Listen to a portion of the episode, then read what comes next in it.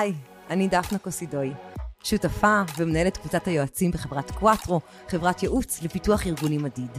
וברוכים הבאים, Lead Forward, אה, הפודקאסט שלנו, שבעצם ינסה לקחת את אתגרי הניהול ולפצח אותם כל פעם יחד עם אורח או אורחת אחרים שהם בעצמם מנהלות ומנהלים בארגונים מוכרים. אז יאללה, בואו נתחיל.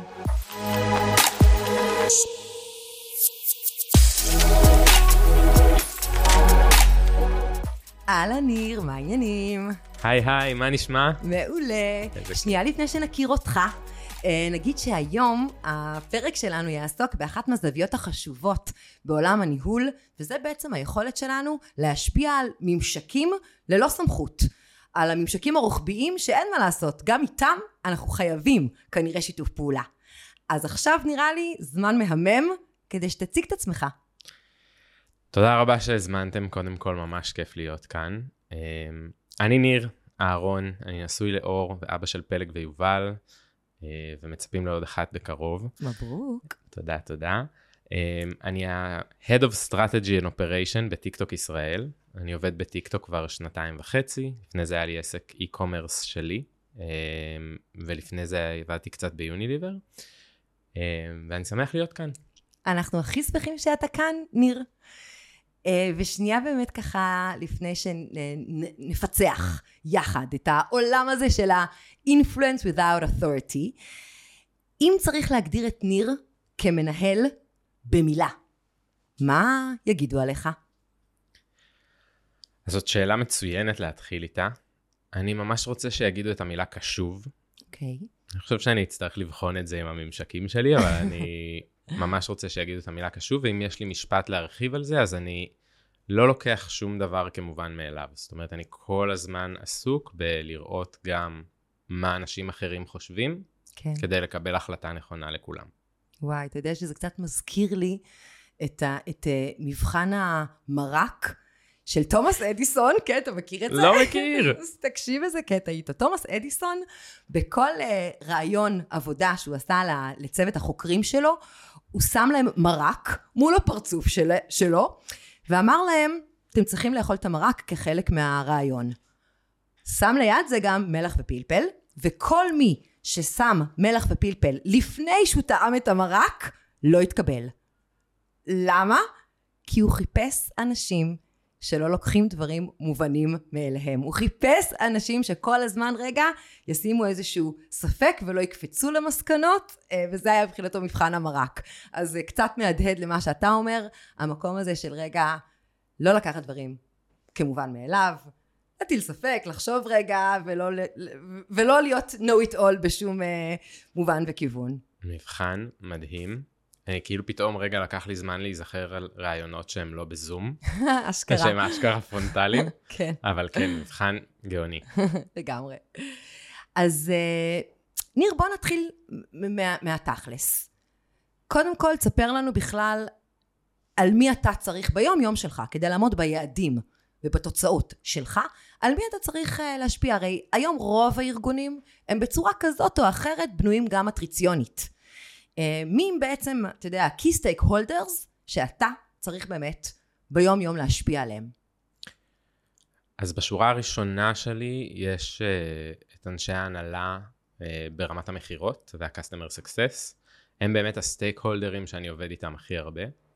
במהלך קריירה שלי בטיק טוק עשיתי גם תפקיד ריג'ונלי אה, בלונדון, אה, ובעצם הממשקים שלי היו גם marketing, product, solution engineering, strategy אה, ממקומות אחרים בעולם, אז ממש ככה מאוד מאוד רחב, כאילו first priority יש לנו את ה sales כן. וה-CSM ים, אה, אבל מיד לאחר מכן כל, ה, כל שאר הקולגות שנמצאים באותו כביכול אה, מעמד שלי, של product, solution engineer, marketing.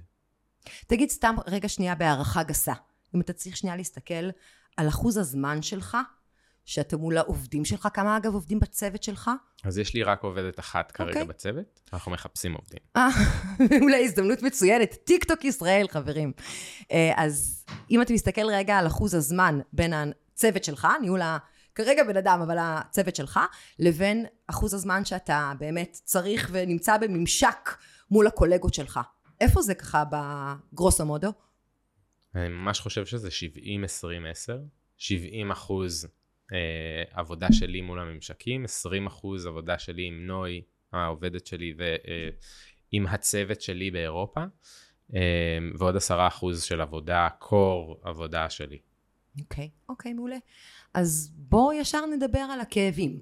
מה הכי כואב, מה הכי מאתגר, אה, כשאתה צריך באמת לייצר collaboration, ובאמת איזשהו שיתוף פעולה משמעותי, אה, איפה זה הכי קשה?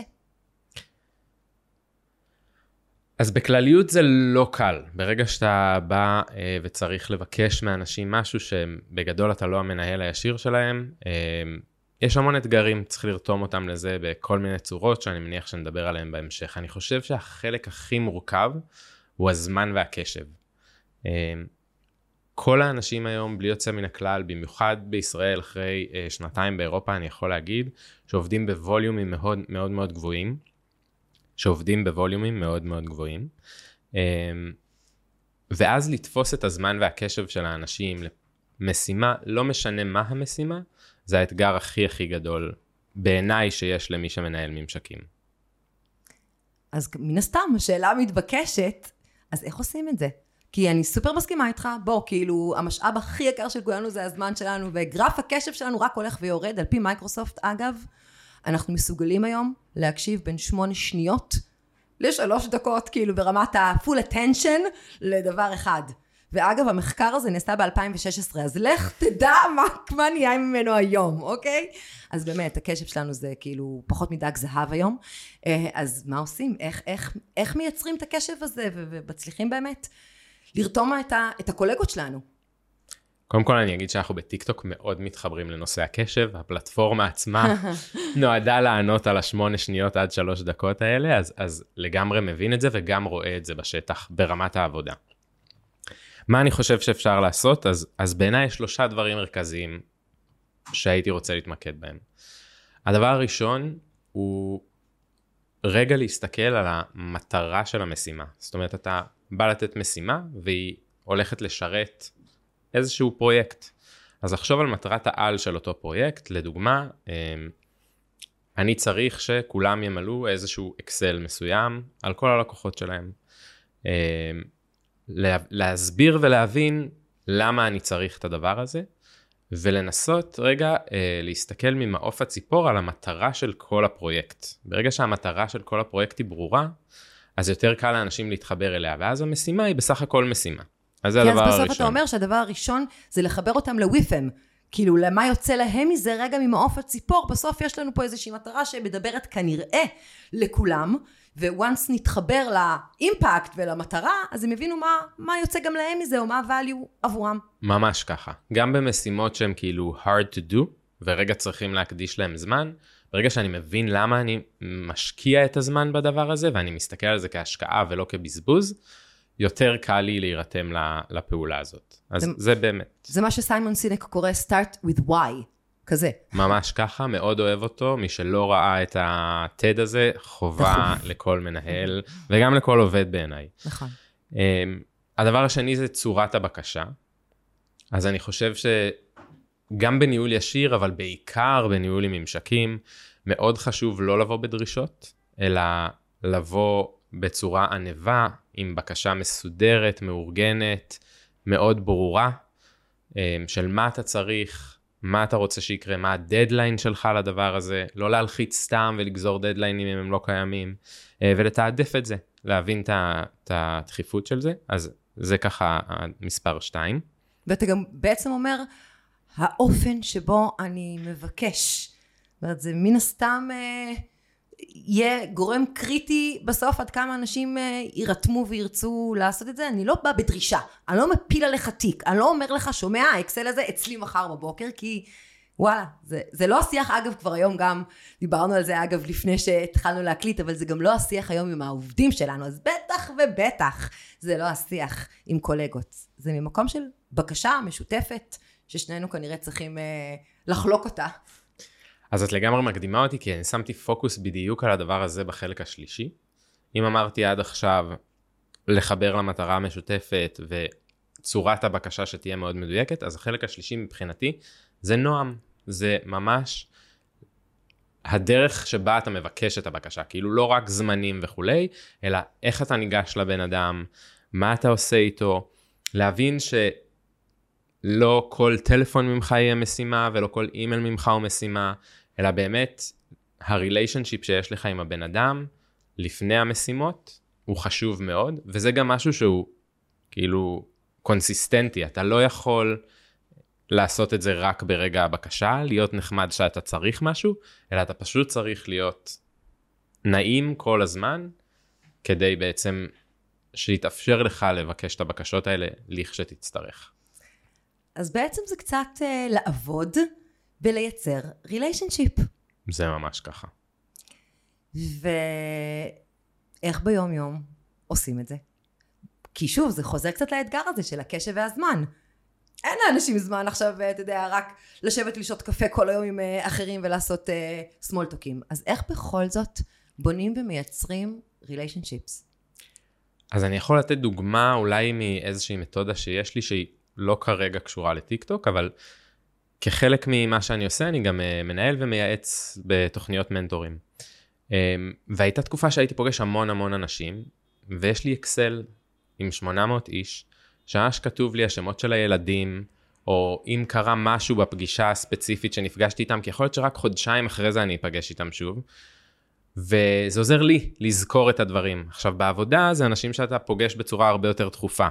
אז אם מישהו שאמר לך שלילדה שלו יש יום הולדת, אז לשאול איך היה, ואם מישהו אמר לך שהוא בדיוק היה חולה, אז לשאול אותו איך הוא מרגיש, בלי קשר למשימה שאתה צריך ממנו. יום אחרי זה פולו-אפ, איך אתה מרגיש.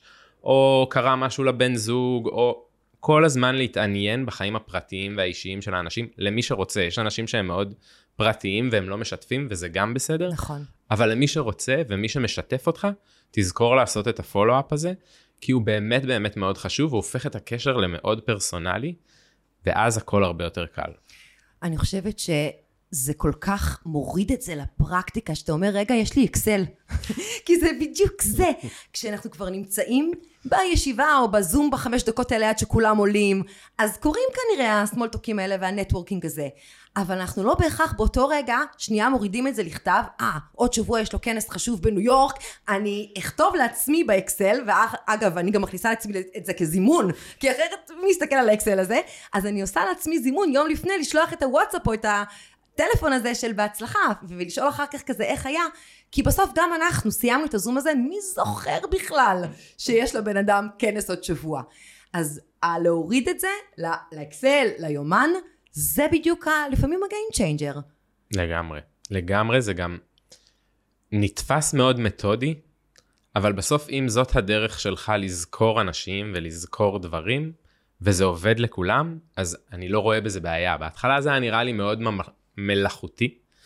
אמ, אבל ברגע שהבנתי שיש פה כבר באקסל 800 איש, וקשה להכיל 800 איש בלזכור את זה, זה הפך להיות ממש בסדר מבחינתי. אני נורא אוהבת שאתה שם פה את הפיל רגע על השולחן, כי כן יש אנשים, ולא מעט כאלה אגב, שרואים את זה גם מלאכותי וצבוע, ונו מה עכשיו נהיה כזה, לא התרבות שלנו אולי אפילו, אה, וגם יש כאלה שאומרים, seriously, במעט, אגב, זמן וקשב שיש לי, על זה אני אשקיע את המשאבים שלי. כאילו, לא חסר לי אקסלים, ולא חסר לי זימונים, אז גם על זה כאילו אני עכשיו צריכה לייצר לעצמי traction. אז מה אנחנו, כאילו, איך אנחנו מתמודדים עם אנשים שבכלל אולי לא מספיק מתחברים ל value שבדבר הזה, ואז לא מתעדפים את זה מספיק גבוה. אז אני חושב שכל אחד מה שעובד לו. אנחנו כנראה בפודקאסט הזה לא נשנה לאף אחד את שיטת העבודה, אנחנו יכולים לתת טיפים ולהגיד מה עובד לנו. נכון. אני כן חושב שזה נורא נעים לי שמישהו נפגש איתי ושואל אותי, מה שלום פלג ויובל? למרות שנפגשנו לפני חודשיים והוא פגש עשרה אנשים מאז, או מאה, או מאתיים. כנראה הוא לא זוכר את השמות של כולם, אבל את שלי הוא זוכר וזה מה שחשוב לי עכשיו. אז מי ש... אמ, ובאמת לא אכפת לי למה ואיך הוא זוכר את זה. אז למי שטיפה סקפטי לגבי הדבר הזה, שיסתכל רגע על עצמו ויגיד אם זה היה לו נעים או לא היה לו נעים. ואם זה היה לו נעים, אז שיעשה את המאמץ כדי להגיע גם לאנשים האחרים באותה צורה.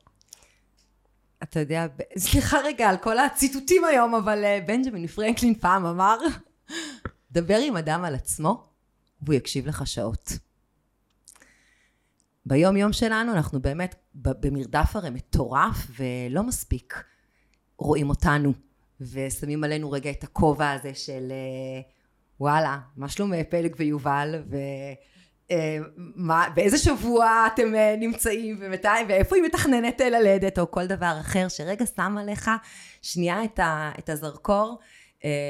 אגב, בין אם האישי ובין אם המקצועי, כי זה לגמרי יכול להיות גם על המקומות המקצועיים של איך היה היום ברוד שואו, ניר, לפני שהגעת לכאן, כי זה מה שעשית. אה, אז המקום הזה שרגע שנייה רואים אותנו, ושואלים אותנו ומתעניינים באמת בנו, אה, זה מקום שכנראה לרוב האנשים הוא נעים. ואגב, אני אוסיף על מה שאמרת ואגיד שאם זה אותנטי, ואם זה באמת באמת מעניין אותנו, ואנחנו לא עושים את זה כדי לסמנב, אלא באמת ממקום אמיתי שבאמת מעניין אותנו לשמוע, אז כנראה שזה גם עובר לא מלאכותי. וכנראה שזה גם באמת מייצר איזושהי אינטימיות או קרבה או טראסט במערכת יחסים, וזה כמובן הלונג רן, כן? אבל אה, אז, אז זה לגמרי יבוא גם אותנטי. אני חושב שלא יכולת לדייק את זה יותר. זאת אומרת, אנחנו יכולים להשתמש בהמון כלים טכנולוגיים וזה בסדר מבחינתנו כשזה מגיע לביזנס, ואז כשזה מגיע לאישי אז יש לנו שאלות לגבי זה, ודעתי שאם יש כלי טכנולוגי שיכול לעזור לנו גם בעולם הזה, אין סיבה לא להשתמש בו. תכלס. ואם אנחנו רוצים רגע, אתה יודע, אתה דיברת על שלושה דברים נורא נורא חשובים, של, ה, של ה, לחבר למטרה, start with the why, אה, ודיברת על, ה, על היכולת שלנו אה, לרתום את הממשקים באמצעות אה, אופן הבקשה, וכמובן לייצר את הריליישנשיפ לאורך הזמן, ולא רק כשצריך משהו.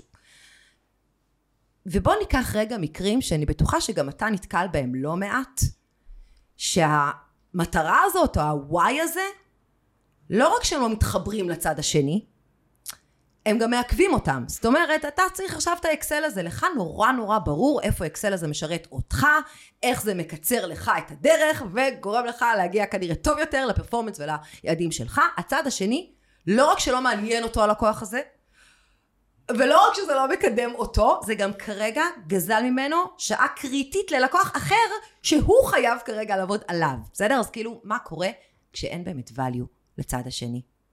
או כשהוא נורא נורא, אתה יודע, היי לבל רחוק. קודם כל אתגר שאנחנו מתמודדים איתו ביום יום, שכנראה יש לי בו לא מעט כישלונות גם, כאילו זה קורה. אנחנו הרבה פעמים באינטרסים מנוגדים או לא מספיק משותפים. ובמקרים כאלה הפרסונל סקילס הוא מאוד מאוד מאוד חשוב. אמ, מה אפשר לעשות? אז קודם כל זה לעבוד קשה במשימות של אנשים אחרים. זאת אומרת, כן. שאם מישהו מבקש ממך משהו, תיתן את ה-200% שלך. הרבה פעמים, בדיוק כמו שאמרת, הבן אדם הזה לא יבקש ממך משהו שנה שלמה. אבל בפעם אחת שהוא ביקש, עשית את המשימה, נתת לו את מה שהוא צריך בזמן שהוא ביקש, בתצורה שהוא ביקש, בדיוק שהוא ביקש, וזה יכול לקנות את עולמו. אז זה לגמרי, לעבוד כמו שהיית רוצה שהם יעבדו במקרים שלך, גם אם ברוב המקרים אתה זה שצריך מהם משהו. דבר שני, ואני חושב שהוא אולי באמת הכי חשוב, זה once מישהו עשה משהו בעבר או עכשיו, להכיר תודה. עכשיו, כשמוקירים תודה, זה צריך להיות בצורה מפורטת. זאת אומרת, לא להגיד, וואו, תודה שמילאת לי את האקסל, אלא באמת, וואו, תודה שמילאת לי את האקסל הזה בזמן, תודה שעשית את זה נכון. זה עזר לי מאוד להביא את ה business ל-1, 2, 3, 4, וזה גם גרם לי להרגיש שאתה סופר אותי ושאכפת לך ממני. כאילו, לתת גם את הרמה הפרסונלית של מה זה גרם לך ואיפה זה תפס אותך. אני ממש מרגיש, בדוגמה ספציפית רגע, אה, בדיוק חזרתי מ off-site אה, בטיק טוק, ובאמת יש שם מנהלי ורטיקלים מדהימים, שבחודשיים האחרונים אה, לא הפסקתי להפיל עליהם משימות ולהיעזר בהם בהמון דברים, וכולם נרתמו לזה בצורה מדהימה. אז ממש עצרתי רגע כדי להגיד להם תודה על זה. ואגב, זה לא ככלי, זה באמת היה לי חשוב אישית. כן. שהם יבינו ש... אני מאוד מאוד רואה אותם, אני מאוד רואה את העבודה הקשה שהם עושים, ואני יודע שזה לא פשוט להסתכל על הביזנס ולא רק על עצמי, ואני נורא נהניתי לקבל מהם את העזרה הזאת. זה priceless, באמת, כי זה בדיוק מסוג הדברים שלוקח לנו 30 שניות, מקסימום 50 שניות לעשות ולהגיד, ובסוף כמה זמן זה יכול, וכאב ראש, ואנרגיות, זה יכול לחסוך לנו אחר כך, כאילו, אין פרופורציות. ואתה יודע מה בעיקר אהבתי שאמרת? בדוגמה הזאת שנתת על, על האוף שהפלת עליהם תיקים, אתה יודע למה אהבתי את זה? כי זה אומר שגם התחברת רגע בצורה הכי אמפתית שאפשר לפיין פוינט שזה מייצר אצלם. כאילו אם אני חושבת שכרגע זאת המשימה הכי חשובה, כי אני רואה את זה רק דרך הזווית המאוד מאוד צרה שלי, ולא מתחברת שנייה לזה שזה סליחה, אבל burden מאוד מאוד גדול עליהם, אז יהיה לי גם מאוד מאוד קשה לגייס אותם למשימה. אז המקום הזה של להתחבר בכלל לזה שוואלה, עבורי זה עכשיו הדבר שאני הכי צריכה, עבורם זה תיק. אה, וגם אפילו לפעמים לבקש, לשאול רגע אם אני יכולה לעזור במשהו כדי שהם יעשו את, ה, את ה, אותה בקשה שכרגע יש לי עבורם. זה טיפ מדהים. זה טיפ מדהים גם כשאין זמן. כאילו אם דיברנו על זה של לעבוד במשימות שלהם, אז גם לגמרי לעבוד במשימות שלך. אה, מסכים מאוד. ואני אגב שמעתי עוד משהו לא מזמן מאיזושהי סדנת אה, מנהלים שהם אמרו שהרבה פעמים קשה להם אה, לייצר את הריליישנשיפ האלה בין הצוותים כי אנשים חושבים שאוקיי, תוך שעה אני מסיים את ה-whatever אקסל הזה, וזה אצלך במייל. והם לא מבינים בכלל שמה שביקשת ממני כרגע, דורש ממני הרבה מעבר לשעה. זה לא לשלוף לך את זה, זה דורש ממני גם ללכת לאנשים אחרים, והמקום הזה של שנייה רגע להתחבר, גם למה אני עכשיו מבקשת בכלל.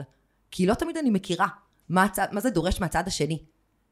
אה, זה גם איזשהו סוג של, אתה יודע, לייצר את ההבנה יותר עמוקה, את, את האמפתיה הזאת. אז הייתי אפילו, אה, מה שנקרא, משווה ומעלה. כן. לא רק... אה, לא רק להבין מה קורה בצד השני, ואם אתה לא מבין אז לשאול, אלא שוב לחזור לאותו מעגל של התעניינות. עוד דוגמה, אחד האנשים אצלנו שהיה צריך למלא את אותו קובץ ולעבוד איתי על אותם לקוחות, היה בחו"ל, בחופש, אה. כאילו, והוא עשה את זה משם, כנראה מהבריכה, זה לא כיף להפריע לאנשים בחופש, נכון. אבל המחויבות שלו הייתה כל כך גדולה, שאין לך ברירה, או אתה ממש רוצה להוקיר תודה על הדבר הזה אחר כך, ו- ובאמת להסביר לו כמה value יש לתחושות שהוא נתן לך ברגע שהוא עשה את זה משם, ולמחויבות שלו אליך, אה, שזה משהו שבאמת צריך להדגיש אותו על, על כל במה.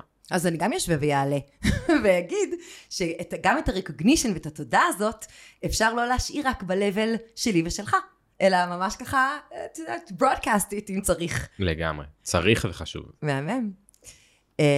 תקשיב, עד עכשיו דיברנו, הכל ורוד, הכל מהמם, הכי קל בארץ, כל היום ריליישנשיפס, בלאגנים. בוא, בוא נדבר על טעות גדולה שעשית, או איזשהו באמת כישלון מפואר. אה, שקרה לך ושלא הצלחת לרתום בממשקים? טוב, אז, אז נתחיל ב, ב, בעבר הרחוק. הייתי חייל אה, ברמת הגולן, mm-hmm. ובאחד המוצבים היה גרפיטי על הקיר, שבו רשום, עשיתי הרבה חיים בטעויות שלי. אוי, איזה מהמם, איזה מהמם. בעיניי משפט מדהים לחיים. תכלס, זה גם כאילו לחגוג את, ה, את הטעויות שלך, וגם כי זה חלק באמת אינהרנטי מהחיים שלנו, ו, ואי אפשר בלי זה. בגיל 20 אתה לא מבין נכון. עדיין את המשפט הזה לעומק, אבל ממרום גילי היום, אמ, ומכל הטעויות שעשיתי שקורות באמת חדשות לבקרים, אמ, אני ממש מבין את המשפט. זאת אומרת, אני הולך לתת דוגמה לטעות שלי אישית אמ, בניהול ממשקים. ואני חושב שמה שלמדתי ממנה הוא שווה ערך לעשר הצלחות. אז כחלק מהעבודה שלי בטיקטוק בתפקיד הקודם, הייתי uh, בצוות צנטרלי באירופה, um, ובעצם עשינו איזושהי אנליזה מאוד מאוד עמוקה על חמישה דברים שאותם אנחנו צריכים לשנות או לשפר בטיקטוק, כדי לעבוד יותר טוב עם הלקוחות, כדי להגדיל את ה-revenue, כדי שהפלטפורמה תצמח, כדי לבנות יותר trust. עכשיו אתה חייב לפתוח לנו סוגריים ולתת לנו לפחות דבר אחד כזה. אמ, אם בא לך. כן, כן. אני... אנחנו שנייה, ניקח שנייה. לחשוב על איזה מהדברים אני יכול כן, מה אתה לשתף. יכול לשתף? כי זה אמ, סופר סקסי, אי אפשר כאילו... אין ספק. אז אוקיי, אז, אז אחד מהדברים היה באמת אה, מוצר מסוים שעובד מאוד מאוד טוב, ואנחנו נורא רוצים להצמיח אותו, אה, ואיך לקחת מקומות שזה עובד בהם טוב ולשתף יותר, ואיך להראות ללקוחות שזה עובד יותר נכון, ושאנחנו מודדים את זה נכון, אה, ובאמת זה, זה היה אחד הפרויקטים. שיח חשוב. אוקיי. אמ, אז לקחנו חמישה כאלה. ואני הצגתי אותם למנהל marketing של אירופה ולמנהל strategy של אירופה ול Head of Product ול Head of Solution Engineering וככה רתמתי אותם וגרמתי להם להביא את האנשים שלהם להשקיע זמן בפרויקט הזה ופתחנו משהו שנקרא XFN Hub, XFN בטיקטוק. זה כל האנשים שהם לא Sales ו-Customer Success אלא כל הפונקציות התומכות ואיך אנחנו כחבורה של פונקציות תומכות יכולים ללכת עם נרטיב אחד לסיילס ותוכנית אחת ובעצם להוציא אותה לפועל.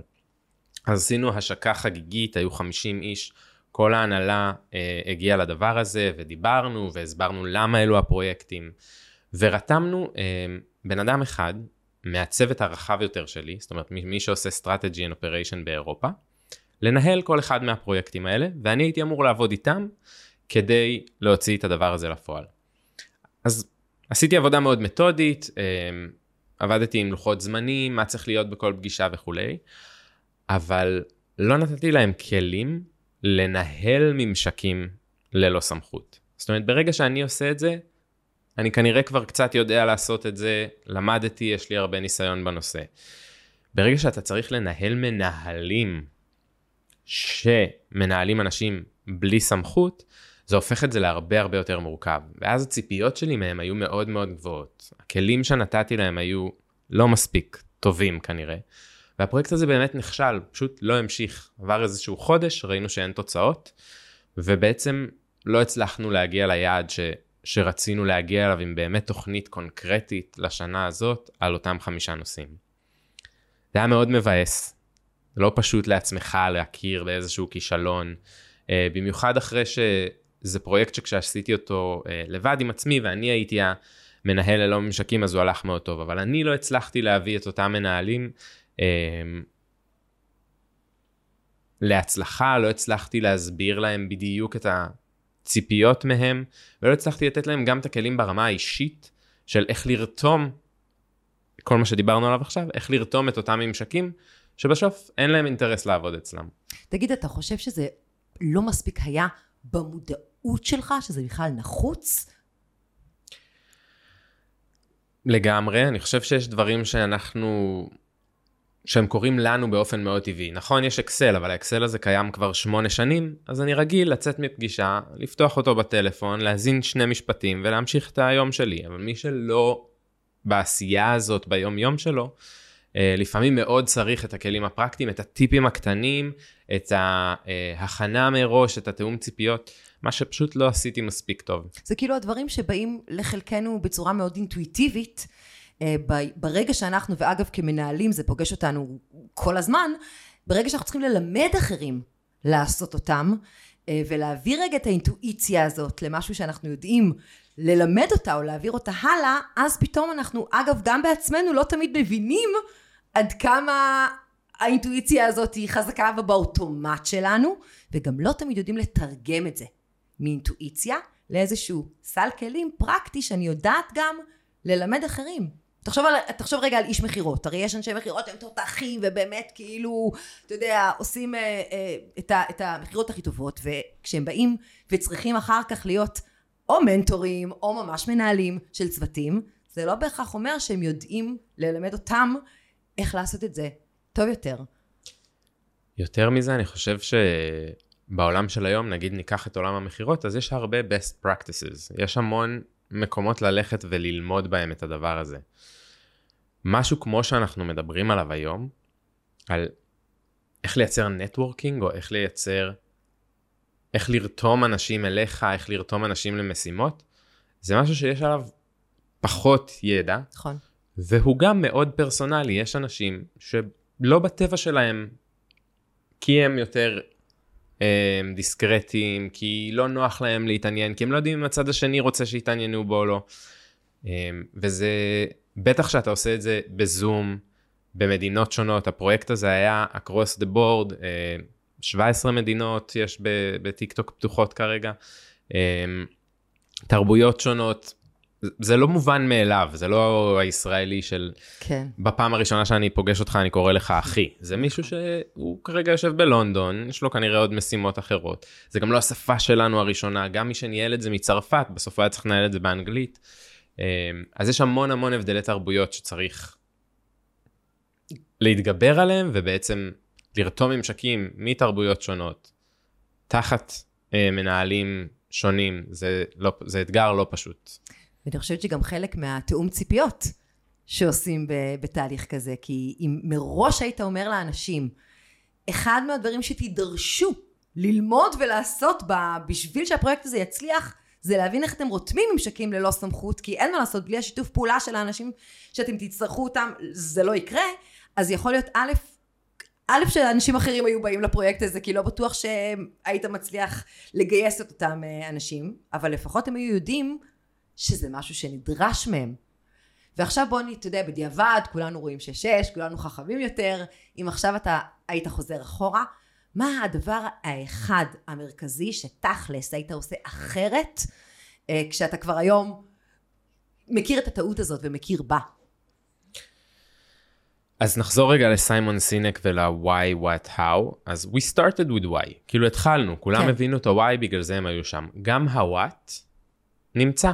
ידענו בדיוק מה אנחנו צריכים לדלבר, מתי, איך, כמה ולמה, זה פרוסס מאוד סדור ומתודולוגי. ה-how, שזה בדיוק מה שאנחנו מדברים עליו היום, היה מאוד חסר.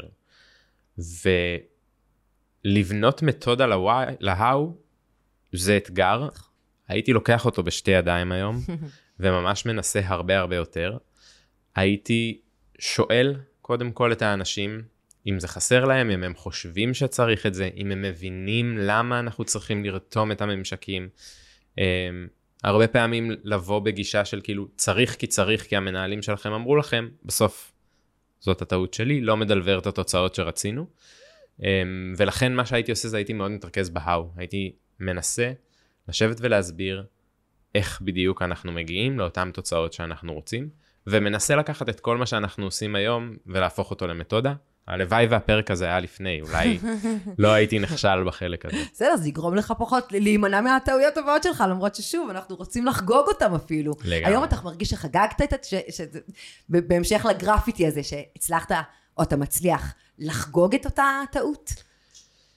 אני בכלליות בן אדם שמאוד אוהב את הכישלונות שלו. לא כאמרה מתנשאת, אני פשוט באמת לומד מהם המון ואני מאוד מעריך אותם. הם מביאים אותי למקומות מאוד נמוכים, ואז אני גם צריך להתאמץ כדי לעלות למעלה חזרה. אה, ואני באמת מאמין שכל כישלון כזה אומר שניסיתי לעשות משהו שבאיזושהי מידה מכל המידות גדול עליי. אה, זה יכול להיות מקרו-אקונומיקס, זה יכול להיות מיקרו וזה יכול להיות אני, אבל בסוף, אם הדבר לא צלח, איפשהו אני אשם בדבר הזה. אז לגמרי חוגג את הכישלונות שלי, לומד מהם המון וגם משתמש ב, בידע הזה אחר כך. מדהים. אתה יודע, הרבה פעמים כשאנחנו באמת, אה, אני, אני לוקחת רגע את המשפט שאמרת, שאת ה-how להכניס לתוך משהו שהוא יותר מתודולוגי ויותר פרקטי, זה באמת באמת יותר קשה. אה, ו, והרבה פעמים אני אומרת לאנשים, בסוף, כשרואים את השם שלך על הצג, של הטלפון, של הוואטסאפ, של המייל. מה הדבר הראשון שעולה לבן אדם השני? אם זה איזה חיוך, בין אם זה פנימי ובין אם זה חיצוני, ואם זה, אה, אין לי כוח עוד פעם, לה, אתה יודע, למלחמת התשה הזאת ש, שבפתח. אה, כולנו, לכולנו ברור מה היינו רוצים שהצד השני ירגיש, אבל באמת כשאנחנו צריכים רגע לגזור אחורנית איזה, אתה יודע, איזה, איזה four main action items כדי להגיע לאותו חיוך, אז אני חושבת שעל חלקם כבר דיברת. אני חושבת שדיברת בדיוק על ה-how הזה, כאילו זה גם להתייחס, על קודם כל להתייחס לשני צירים, אנחנו בקוואטרו קוראים לזה ציר ה-importance, שזה בעצם האימפקט מהמשימה עצמה או מהבקשה עצמה, להתייחס רגע קונקרטית המסר או על הבקשה שעליה אנחנו מדברים, או למשימה, וציר הלייק, שזה הריליישנשיפ. ששם אני שואלת את עצמי, קצת כמו שמנהלים פרויקט, ויש תוצאות רצויות, ויש מיילסטונים, uh, uh, ויש דדליינים, על ציר הלייק, על ציר הריליישנשיפ, אני שואלת את עצמי, מה המיילסטונים? איך אני באמת בונה את ה trust הזה ואת ה collaboration הזה, ומה ה next step שלי, כדי שזה באמת יקרה. אז דיברנו על זה ככה לא מעט, אבל אני חושבת ש, שזה הדרך טובה להתחיל לבנות לעצמך את ה action item שלך, או ללמד אחרים לעשות את זה, כי זה גם לא פחות מאתגר וחשוב. לגמרי. בכלליות, כאילו, ללמד אחרים הופך, כאילו, אתה צריך ללמוד קודם כל איך. נכון. ואז להעביר את זה למתודה ואז ללמד. אבל כן, זה לא פשוט, זה אתגר מדהים. אני מקווה להיפגש איתו עוד הרבה בעתיד. אני בטוחה שזה יקרה. תודה. שנייה לפני שאנחנו ככה אורזים לנו ו- ומסכמים, שאלה קשה, שאני משתדלת לשאול את כולם. אתה יודע, בסוף, If you can't measure it, you can't manage it, נכון? זה אמר פיטר דרוקר. אמ, איך אתה מודד הצלחה שלך, כאילו מה ה-KPIs שאתה שם לעצמך ברתימת אה, ממשקים ללא סמכות? אני חושב שגם פה יש שני צירים. יש את הציר המקצועי שהוא נורא ברור.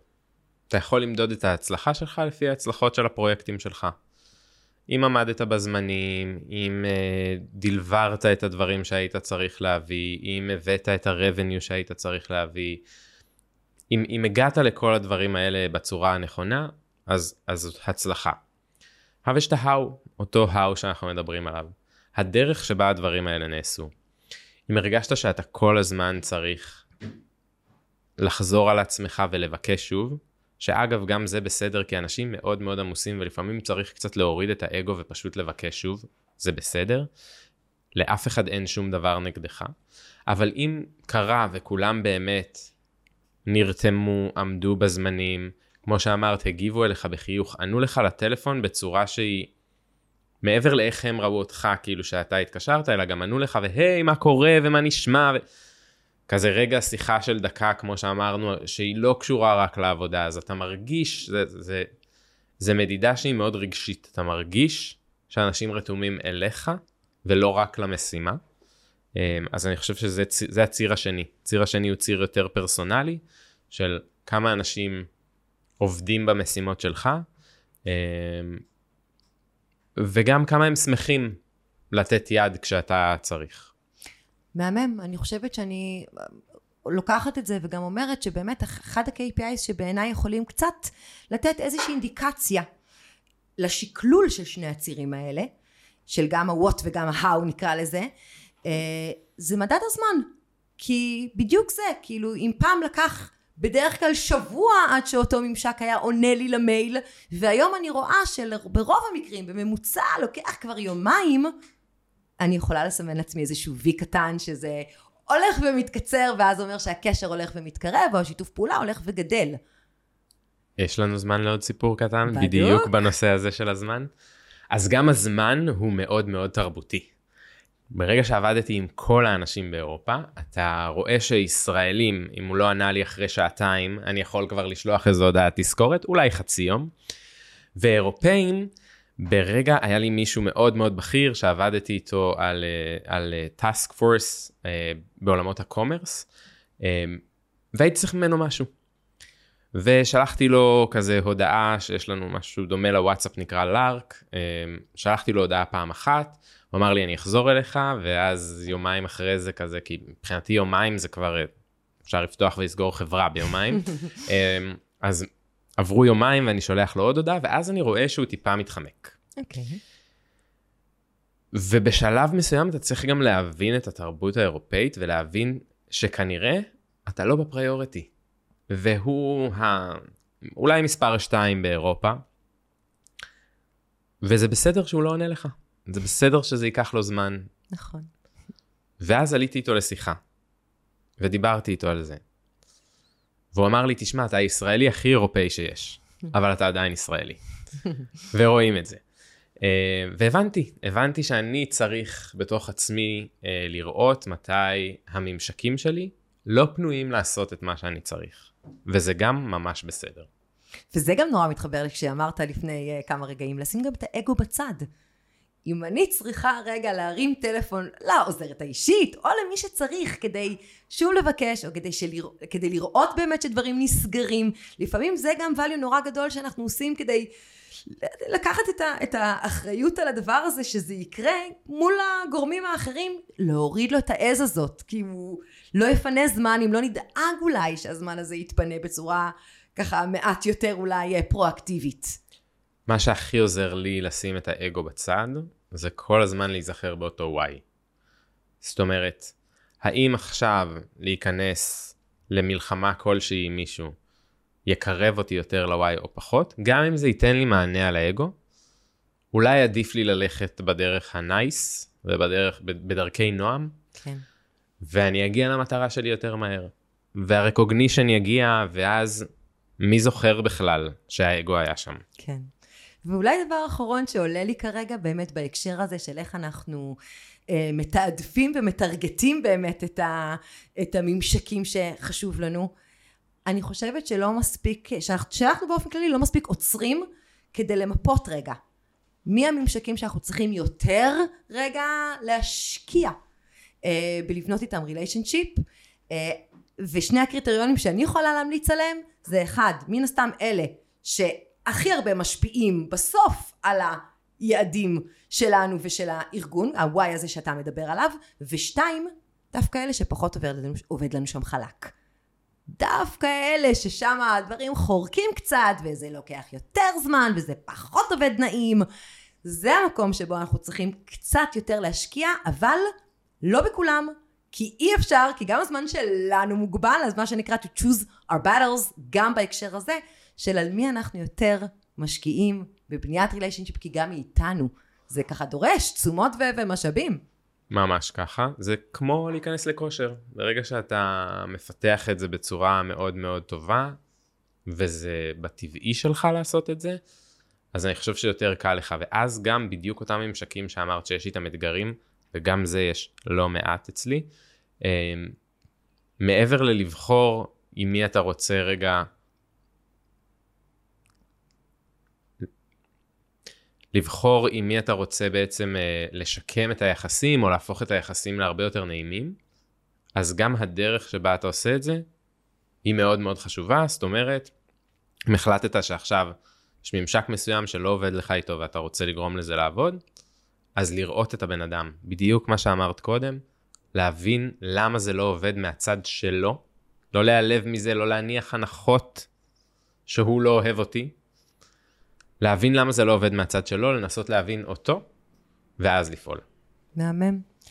נראה לי שעם זה אפשר אה, לשאול אותך את השאלה האחרונה, אה, בעצם אם אתה צריך לתת לנו את ה-two sense, נתת פה מלא ככה דברים באמת, באמת פרקטיים, אבל אם אתה צריך לארוז לנו את זה עם הטיפ שלך למחר בבוקר, מה אתה ממליץ לאנשים לעשות כדי ללמוד לעשות את זה טוב יותר ולייצר ריליישנשיפ טובים יותר עם הממשקים שלהם? אני יכול לחזור על דברים שאמרתי? בטח, אבל הוא... אחד, כזה, one, one, one thing. אמ, אוקיי. Um, okay. אני חושב שבסוף הכל נופל תחת uh, תכנון לפני ביצוע. גם הדרך שלנו לבקש את הבקשה, וגם מה שאנחנו מבקשים, וגם הוואי, כל מה שדיברנו עליו, בסוף נופל לתכנון לפני ביצוע. הרבה פעמים מנחיתים עלינו משימה. אני עכשיו, ממש עכשיו, שבוע שעבר, קיבלתי משימה דחופה שצריכה להיגמר עד סוף יולי. אה, עד סוף יוני. כאילו, יש לך שבוע, זו משימה מטורפת, אתה צריך לרתום אולי 20 איש לעבוד בדבר הזה, מ-0 ל-100.